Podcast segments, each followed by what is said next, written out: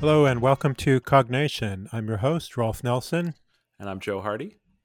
And on this episode, we're going to talk about uh, recent work in neuroprostheses for, uh, for decoding information from paralyzed individuals um, so that they can communicate uh, using a neural network. Uh, the article that we're going to be talking about is called a high performance neuroprosthesis for speech decoding and avatar control. And this just came out in Nature in uh, on August 23rd. Uh, authors are Sean Metzger, Kayla Littlejohn, a whole bunch of other authors, and then the, the final author is Edward Chang. Yeah, I feel bad for sometimes for people who are yeah. the fourth author because they're, they, I guess, apparently uh, several of these people contributed equally according to this. And so, but forever it will always be Metzger et al. Yep. So there you go. Life, life isn't always fair. so, okay. So this is a cool study. And the basics, so the basics of this are that they recorded, they used um, brain recording and um, allowed a, a person who has been paralyzed in, I believe, in locked in syndrome for the past 18 years or so to be able to communicate and um, use an avatar to um, to um, uh, speak words and uh, generate facial expressions. Yeah, I mean, but uh, was this person like locked in? Would you describe it as locked in? I don't know that that's that's really what we're you dealing know, with here. They were uh, I don't know. I mean, she's that... she's paralyzed. She's quadriplegic, and she she lost the ability to speak or articulate speech in a way that was comprehensible. But she was still able to communicate. Uh, she was using something that, like one of those head based. I think tools. it was a. I think it was. This is a Stephen Hawking level um, communication thing. Yeah, that she could, and what from what I heard is that the the device that she had been previously using uh, gave an English accent. So for her, for most of the time that she was paralyzed, people thought she had a British accent, although that was incorrect. mm, mm. Yeah, interesting. Yeah, so so yeah, so she she's paralyzed. She she's not able to speak. She had, I think it was a brain stem injury. So, uh, like a, a stroke that a stroke, did yeah. some damage to the brain stem, which which uh, was pretty pervasive um, life threatening. Obviously, something that could could normally be um, quite deadly, um, but she was mostly paralyzed. Right, exactly. And so, you know, she had this uh, array of electrodes implanted into her brain, partially with the goal, at least, of uh, you know, seeing if they could help her communicate more effectively. Was there another reason to have that implanted, or was that the only reason? Do you know? Now, I know in some patients they'll implant electrodes because the, they might be looking to find the locus of uh, a seizure activity or something like that. But yeah, I don't think. Sometimes I think, there'll be deep brain stimulation as well. I think this is purely just for um, recording for communication for this yeah. kind of study. Yeah, yeah. So, but it was a pretty, you know, it's like a sort of a flat uh, sheet of electrodes that were late. They were essentially they laid it over part of her cortex, which this part of the cortex was the um, uh, in, included the motor cortex, so the part of the the brain that you know is associated with moving different parts of your body. So um, I think uh, 253 channels. That's how many. Uh, that's uh, how much it can resolve. And yeah, like you said, over the motor cortex, and they're and somewhat posterior to that, and and also uh, temporal as well. Okay, and they're specifically trying to get at the the regions that would activate if she were if she were speaking uh, facial muscles and things like that. Yeah, exactly. So they took an approach where the idea of so the the goal is to help her communicate more effectively because she has this device that allows her to communicate, but it's slow, and so it's you know it, it's not very um, high resolution. Um, and in order to help her communicate more effectively, they wanted to see if they could decode her intention to speak. So the idea is that their the brain activity in the motor cortex would be the same as if she had the ability to move those muscles to create articulatory speech, but she's not able to because there's a disruption in the in those uh, neural networks. So, but she can still have the thought of moving. She can try to move her. She can try to move to speak. Exactly, and so they took the approach in this in the particular paper. There's many different ways to approach this, but this, you know, uh, in this particular study, they took the approach of trying to utilize that articulation intention and decode the neural activity associated with the attempt to speak and then correlate that with different things that she was trying to say and then using artificial intelligence create a model that then anytime she tries to say something different it can identify what she's trying to say. Right so they're simultaneously getting um, articulatory positions or where the where the parts of the mouth and tongue are moving as well as um, phonemes for meaning right exactly. So they're they're trying to decode into there's different ways to approach this like right like one level of abstraction would be just try to look at the entirety of the brain and see like what, if you could decode what happens when someone tries to say a word or a sentence. Mm-hmm. um, and that is not effective currently in the current level of technology. We're not able to do that. Like that's not possible consistently.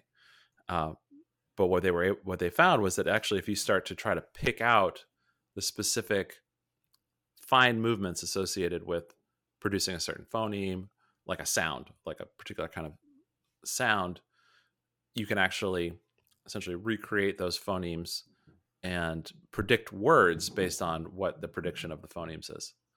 Um, they were also able to do it through a, a, a like a lower level, kind of more fine grained approach to actually trying to more closely deconstruct the, how the actual mouth would be moving and yeah. what sounds that would create, which was slightly less less effective. Yeah, so it's interesting. So um, presumably what she is experiencing when she's doing this is i mean you you probably have to think very clearly what it is you're trying to say instead of so it's it's less of sort of a vague thought that may be passing through her head as you know a, something you're really trying to articulate and trying to actually say right and so she's actually trying to move her mouth in that way and so you know it it relies on the fact that she had previously had the ability to speak so well, this is it's interesting too because her stroke was uh, something like 18 years before they put this implant in. So that means she'd been unable to move those muscles since you know for 18 years, but they're still mapped onto something in the motor cortex that um, can be decoded. So I think that's pretty fascinating. Yeah, no, that is it's really interesting uh, aspect to that. Um, but yeah, exactly. It depends on the fact that she already had that ability in the past and was it was preserved mm-hmm. through the stroke and through the passage of time. But yeah, I guess the, the the advance here, oh, this this kind of thing has been done in the past, both with you know electrodes that would be placed, you know, as I said on you know EEG like on on the outside of the brain, much less yeah. effective yeah, and then Just also less re- less resolution, right? Much less resolution, and then also in other patients who have had electrodes implanted in their brains for different reasons. As mm-hmm. I mentioned, this deep brain stimulation is one. Um, you know, other aspects. Uh, you know, trying to find the parts of the brain that are involved in uh, epilepsy, for example. Mm-hmm. Uh, but yeah, so the, the, this has been done before to help people recover some abilities in terms of communication. But the idea of the advance here is that it's more uh, higher vocabulary and more accurate than previous and faster. Sort of like you know, in terms of real time, this is like relatively right. accurate and lo- relatively large vocabulary compared to what other folks have seen in the past. So this is putting out, I think, what is it about about eighty words a minute, as opposed to earlier models that were a lot slower and really sort of plodding through something. Yeah. Yeah, exactly. And and they can they know how accurate it is. This is this question of like how do you know how accurate it is because you don't know what that person was trying to say. Mm-hmm. But they experimentally the way they get around that is they basically have her they give her sentences that she's then tries to speak. And that's they train the model on those sentences, and then the model tries to predict which sentence of those that she's trying to, or word that she's trying to read or say. And uh, so that's basically how they know what she's trying to say. And that's what it, what what's the accuracy here? It was kind of in the this range of like seventy five to eighty percent, depending on the metrics. A, a whole range of different you know conditions that they tested that range from like you know fairly low accuracy of 50% up to like closer to 90 depending on the conditions but you know that average seemed to me like kind of in that 75% range where you know the, you produce ultimately some statements you know in in sort of um,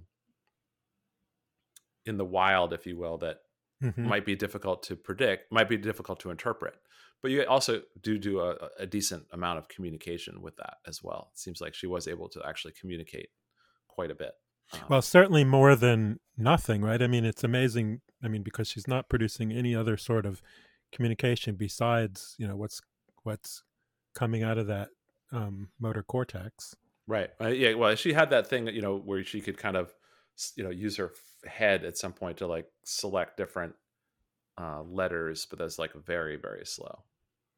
So I guess the question, one of the questions here is: Is this seventy five percent? Is that um, is that you know pretty good, and you know honing in on you know ninety or hundred percent where this stuff is going to be great, or is that where the last little bit of this is going to be really difficult and and um, sort of intractable, where most of this is getting that last little bit of it? Yeah, I, I mean, it's a good question. I, I, guess the first question is like, how usable is it at seventy five percent? Hmm, yeah, you know, and and partly that's going to be a bit of a user interface question. Like, is this rig something that she can use on a daily basis? I, I don't know. They, they they gave some uh, illustrative text decoding examples from one of the sets. So the targets, like for example, in one one case, the target sentence that she was trying to read was you should have let me do the talking and the decoded sentence like what the computer outputted was you should have let me do the talking perfectly exactly accurate mm-hmm.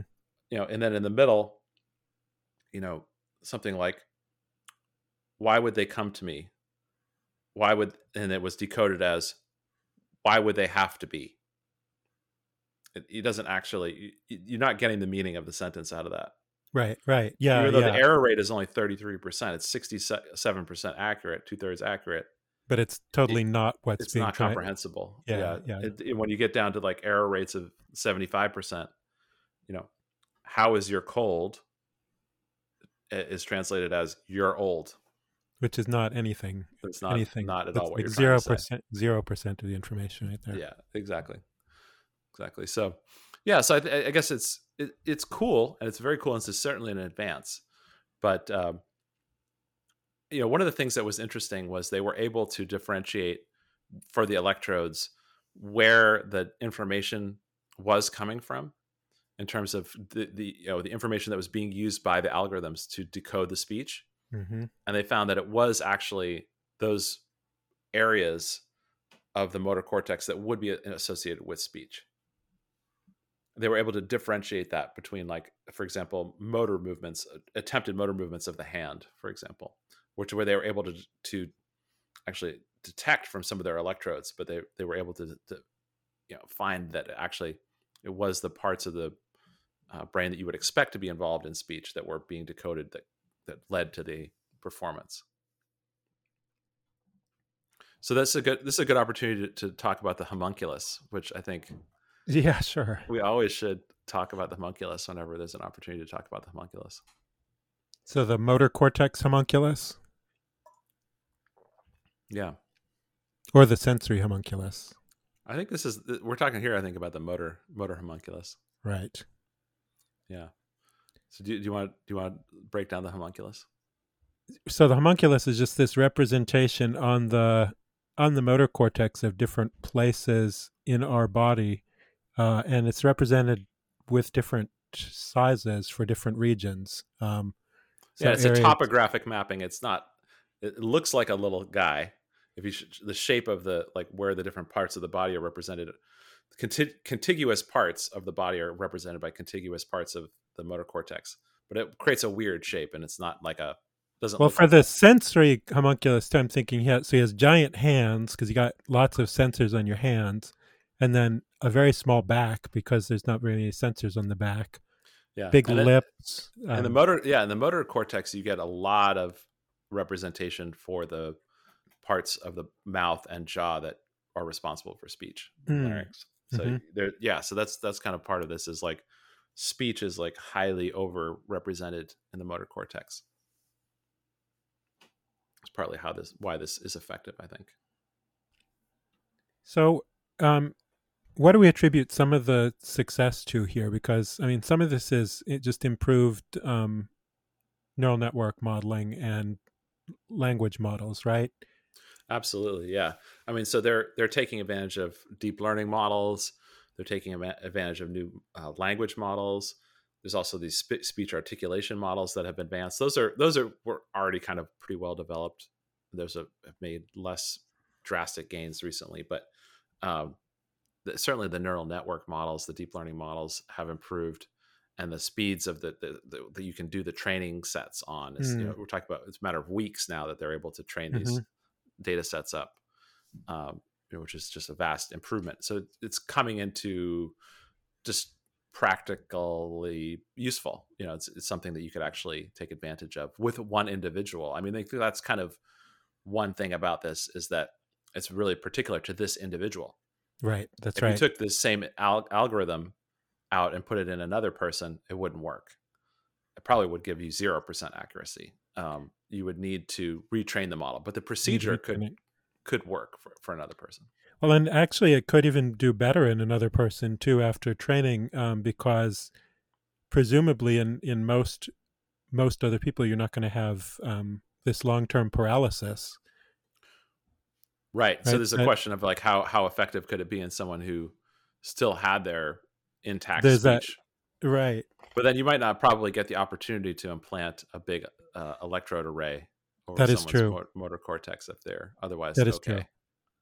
Yeah. So the other, so the the the things that are limiting this to imperfect performance are of um, some of the neural network models, but then the resolution of the signal that's coming in too. So getting the signal from the right place, hitting that motor cortex, um, and and getting good resolution there, and and just having en- enough resolution in general, I think is is always going to be something that you want because if you've got you know 86 billion neurons firing in your brain and you're you have this sort of low resolution um, impression of you know just a, a really small percentage of those uh, it's going to be hard to get uh, it's going to be hard to reconstruct what it is your brain was trying to do. So the higher resolution we get there the better.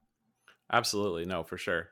Yeah, and, and I think that's you know this is where um, you know this is you know we talked about you know EEG electroencephalography where you have electrode arrays on the outside of the head, you know, on the on the actual scalp uh, to the extent possible. You know, those are going to have much less fine grained resolution because not only are they you know capturing you know a huge proportion of the brain in terms of just the area that they're each electrode is uh, capturing from, but also the strength of the signal is really weak because it has to pass through this electrical signal has to pass through the, the skull, which is thick and Mhm. doesn't transmit electricity very well. yeah Um, so, you know, that's where this like electrocorticography approach, which is like laying the electrode array on top of the cortex underneath this, you know, the skull itself. So you actually excise a piece of the skull, place the electrode array, then sew the, the skull back up. That's a So- lot more effective because you can, first of all, you can get much, you know, the, the, the strength of the signal is stronger because you just don't have to pass through the skull. It's Mhm. also much closer you can get a finer grain detail but it's still yeah it's still each represent each uh, uh, uh, electrode is you know picking up signal from millions of neurons right. right uh, ultimately. So you know and certainly hundreds of thousands you know strongly represented in there for each electrode. So it's you know it's still quite limited in terms of its resolution but it's interesting it, i mean it, what's an interesting thought experiment is like for each of these types of devices you know depending on where the signal is coming from what is the sort of logical or yeah what what is the mathematical um, limit of how much right. you can how much can you how much can you extract out of it? And we did have one of our earlier episodes was uh, with Adrian Nestor on EEG and uh, extracting information like this too. So, how much can you extract out of pure EEG off the surface of the skull? And you know how much can you extract from um, you know single cell recording if you can get that? Yes, exactly. Mhm. Yeah, so the, it's it's going to be very different. And so, I mean, this is like you know the Elon Musk stuff where Mm, he's yeah, the yeah, Neuralink Neuro, stuff. He's Neuralink. yeah, he's really interested in you know implanting uh, electrode arrays into people's skulls. Um, high Yeah. resolution, super high resolution, but yet you still don't want to destroy the brain that you're recording from too. So yeah, there's a lot right. of tricky. There's a lot of tricky things It's involved. a lot of yeah. It's uh, it's a high risk business in terms of getting your skull operated on, uh, Mhm. your brain operated on, um, and and right now the the value for the average consumer is probably not there.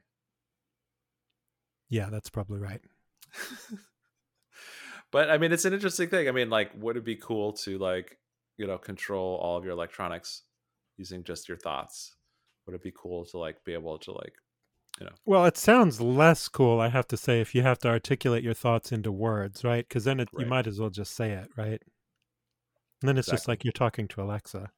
Exactly exactly exactly at that point it's like all right yeah if I if I, if I still have to move my mouth that, Right. I mean, what a, what a drag It's exhausting. it's, it's exhausting it's exhausting so it's yeah the, the value is, is substantially less yeah so i think the you know it kind of speaks to also just like the thing with electro you know electrical recordings from the brain broadly which is to make sense out of them you need a lot of data about the correlation between a particular whether it be thought you know movement etc and the electrical signals themselves. So it all comes back to psychology because you have to yeah, the ground truth is always the person's intention. So you need to be able to uh, collect that person's intention. So the, i think you know the the the way that a lot of these devices are represented in the media in terms of like the potential but even like the reality of the existing you know you have these eeg devices that people use for like meditation and stuff like that hmm nowadays.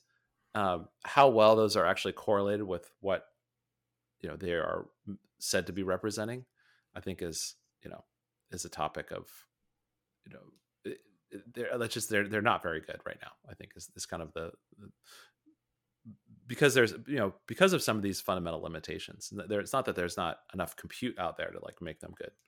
It's that there's you know the strength of the signal the um, fidelity of the signal fine grained nature of the signal is, is such that you know it's it's difficult to gather that information from an electrode on the surface of the skull especially And you've only got one. especially, yeah, and especially if you're moving around in the actual world, you're not in an isolated chamber, you know, immobile with, you know, 256 um, electrodes on your skull. Yeah, yeah. So this, yeah. So the, the, right now, the best brain computer interfaces are still, you know, talking, typing. Well, it's interesting. Okay, so would you want? Okay, so I mean, thinking about this idea between reading your thoughts versus reading your uh, sort of articulation from your what your mouth is doing. Um, there, there is something strange about reading someone's thoughts when they haven't organized it into sort of a stream or a sentence or or something that's kind of, you know, Yeah, yeah, has yeah. some sort of linguistic form to it anyway and that's what so this paralyzed woman has i mean she's putting all of her could be somewhat stray thoughts into a, a more organized linguistic form i think it would be weird to have a, a thought reader that you know sort of read my thoughts where i didn't i wasn't able to sort of you know articulate them even just to myself in a way so they'd be a lot more random Yeah, and I think it's it's also it's an interesting thought experiment from the perspective of what would the nature of that um, representation be? Like, uh, what what would how would you represent someone's thoughts when it was not explicitly them trying to speak? it's when it's just a lot of things sort of floating through their head it may not represent their their it may not really uh, come. in- It may not be represented easily in words Mhm. or sentences. But then you know it's interesting because I like we've talked about this before, but like I personally have like a very strong like verbal inner monologue in the sense Mhm. of like and I talk to myself in my head all the time. Yeah, and So- I've thought about that. I'm not. I, I can't tell sometimes whether I'm doing that, but it's. it's I don't do it all the time, but certainly there's times when I do do that, and that would make perfect sense to represent that as words. And like I could Mhm. imagine someday somehow running an experiment where you recorded from someone's brain and then they were able to then reproduce. i mean, I think you would have to ask them later what they were thinking because if you're asking them what they were thinking now, they'd be talking or typing. Yeah. would break the kind of right Right. Right. so right. like yeah. how do you encode it in the first place how do you create the you know the the, the tags you'd have to you probably have to think something and then stop what were you thinking about And then you'd have to match it up. and then you'd have to match it up and then i guess one of the things that was really hard in this paper was getting the timing right Hmm. so just figuring out when she was meaning to be talking Right. because otherwise, you know, it's a, it's a substantially bigger problem because you, you know these neurons are not just like sitting there quiet and then when someone starts to talk, Right. It's all continuous. it's a continuous flow of information, and so knowing when someone was trying to talk is a huge benefit uh, to the for the model to like reduce the amount of information that needs to be processed and encoded. Yeah, so I mean, I guess the other thing is like, you know, if it if you know if you're representing, because I think in in the movies, right, like the movie representation of this, right, is the thought reader like, oh, you're in my head, you can read what I'm thinking, you know, Hmm. uh, version. It would be, yeah, it would be interesting to think about what that would be like, what the representation of that would be like, you know, it, it, with the thought reader. Like, sure, sometimes you get a sentence, but maybe what you'd want is just like someone's general mood. Are they, you know, is there like activation level high? Is their activation level Mhm. low? You know, some other sense of feeling or tone. But something than- that might be different than what their inner monologue is. That's right. It might not map exactly to the words. And I think that's what people imagine that these devices can do already to a certain extent, which is I Hmm. think a question. I think that's we could we could explore. I guess yeah. To some extent it's possible to do some of that some of the time, but under you know largely at this point under limited laboratory conditions. Well, I wonder. I mean, I wonder if um, some of this can improve over time with a single individual too. The more she uses this, the more she might identify with the thoughts that come out of it too. Right, exactly. There, there, you could imagine a coupling where she figures Mhm. out the way to the way to attempt to articulate a certain Mhm. sound that the model can then represent. Yeah, it's as though the errors a are just sort of mismatches right now. But Yeah, exactly. Yeah, so that'll be interesting to see if they they follow up with.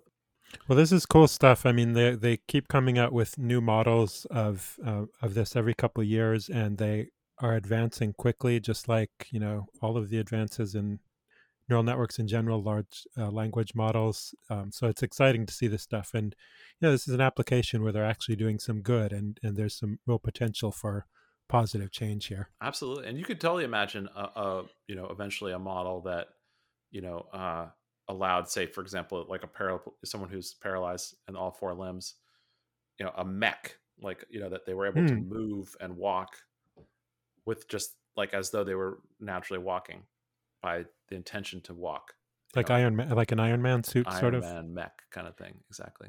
What about driving? Driving might be dangerous. Yeah, I think. Well, I think yeah. The thing with driving is it's we're already getting like humans are don't are, already don't need to drive because they just have the just have the Right. computer drive. It's actually just better. Why have a signal from a Yeah, person in the right? first Exactly. This yeah. The, the, at that point, the personal person's signal is not. We're not going to really even develop that technology because it won't be necessary or useful. Cool. Well, I think that's probably a decent place to wrap it up. Um, you know, quick little check in on this technology, something we've been tracking. Um, but uh, in terms of getting in touch with us, uh, cognation podcast at gmail.com. I'm at JL Hardy PhD on Twitter. We're at NationCog on Twitter. We also just started a YouTube channel. We've got one video with actual visuals. We're talking about probably um, doing just a, a, logo and then the the audio behind it because there's just too much work to make we'll see what videos. feedback looks like. We'll see what yeah, feedback looks like. We'll see if anybody looks at that. But that's yeah. also uh, Cognation Podcast. That's the YouTube channel at Cognation Podcast on YouTube. So uh, and you can find us on you know all the, the all the uh, podcast services. Rolf, do you want to give your uh, Twitter handle as well? I I would love to. I, I have forgotten it since I never use it, so I can't do that. It's probably right, well if you if you uh, yeah if you if you say something to me about uh, about Cognation, I'll make sure Rolf hears about it. Awesome. All right, thanks for listening, everyone. Thanks.